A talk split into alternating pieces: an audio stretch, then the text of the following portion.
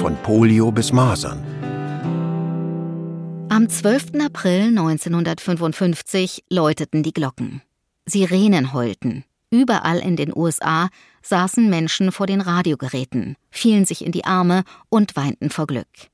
Niemals zuvor und niemals seither löste die Veröffentlichung einer medizinischen Studie eine solche Woge der Begeisterung aus. Der Polio-Impfstoff ist sicher, wirksam und stark, sagte Tommy Francis, der Leiter der Studie. Fast zwei Millionen Kinder waren beteiligt. 200.000 Freiwillige hatten geholfen, den von Jonas Salk entwickelten Impfstoff gegen Kinderlähmung zu testen. Das Ergebnis? 60 bis 80 Prozent Wirksamkeit, so gut wie keine Nebenwirkungen. Es war die wohl generalstabsmäßigste Forschungsaktion der medizinischen Geschichte. So wie die USA den Zweiten Weltkrieg gewonnen hatten, wollten sie jetzt den Krieg gegen Polio gewinnen. Schon in den späten 30er Jahren hatte der US-Präsident Franklin D. Roosevelt persönlich die Aktion gestartet. Er selbst war mit 39 Jahren an Polio erkrankt und seitdem auf Gehhilfen angewiesen.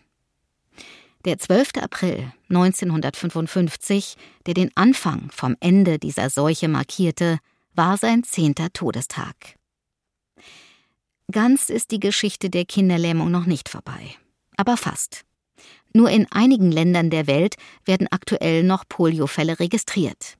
Da die Krankheit aber immer noch wieder aufflammen kann, ist es wichtig, weiter dagegen zu impfen.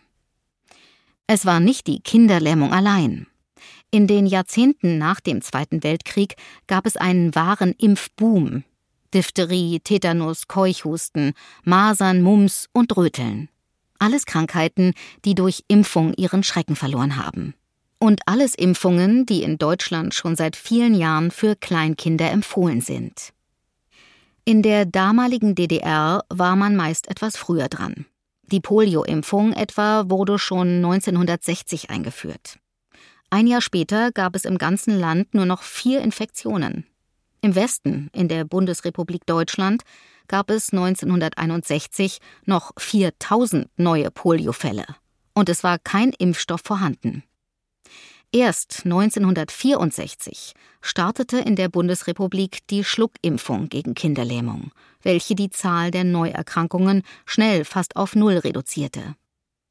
Neben den sieben klassischen Impfungen für Kleinkinder im ersten Lebensjahr Mumps, Masern, Röteln, Polio, Diphtherie, Tetanus, Keuchhusten befinden sich inzwischen noch weitere sechs Immunisierungen im Impfkalender der Ständigen Impfkommission STIKO. Die Immunisierung gegen Rotaviren, die häufigsten Durchfallerreger im Säuglings- und Kleinkindalter weltweit.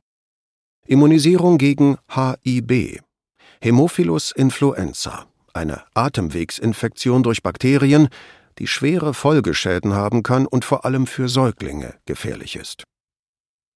Immunisierung gegen Hepatitis B, eine Virusinfektion der Leber. Immunisierung gegen Pneumokokken. Aggressive Bakterienstämme, die zu Lungen- oder Hirnhautentzündung führen können. Immunisierung gegen Meningokokken. Aggressive Bakterienstämme, die eine oft tödliche Hirnhautentzündung verursachen. Immunisierung gegen Varicella-Viren. Die Auslöser von Windpocken, einer meist harmlos verlaufenden Erkrankung, die aber in etwa sechs Prozent aller Fälle einen schweren Verlauf haben kann. So etwas wie Antibiotika, nur gegen Viren. Die gewaltigen Anstrengungen für Impfungen lagen auch daran, dass gegen eine andere Geißel der Menschheit schon in der ersten Hälfte des 20. Jahrhunderts ein Mittel gefunden wurde. Antibiotika konnten praktisch alle bakteriell verursachten Infektionen und Entzündungen heilen. 1928 hatte der britische Bakteriologe Alexander Fleming das erste Antibiotikum entdeckt. Er nannte es Penicillin. Diese Entdeckung geschah übrigens durch reinen Zufall. Fleming hatte vor den Sommerferien eine Bakterienkultur in seinem Labor vergessen. Als er zurückkam, war die Kultur verschimmelt.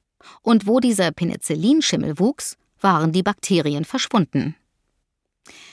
Antibiotika wurden schnell zum Wundermittel gegen Bakterien. Nur, sie helfen nicht gegen Viren.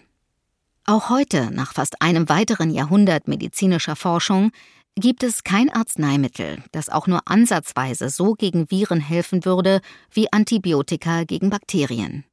Nur eine Reihe von sogenannten Virostatika, welche die Vermehrung und Ausbreitung von Viren bremsen können. Wer von Viren verursachte Krankheiten bekämpfen will, muss impfen.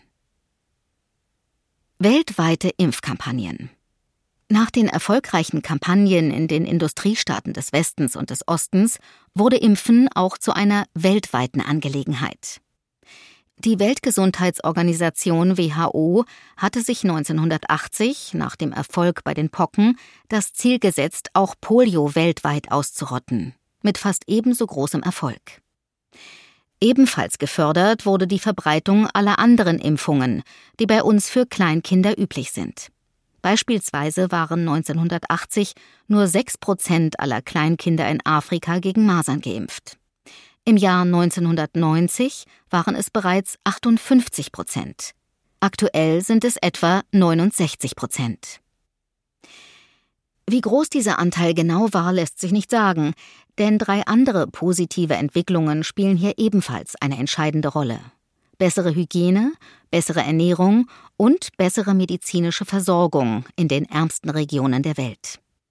Aber alle diese Faktoren haben zusammen in den letzten Jahrzehnten die Lebens- und Überlebensbedingungen weltweit sehr deutlich verbessert.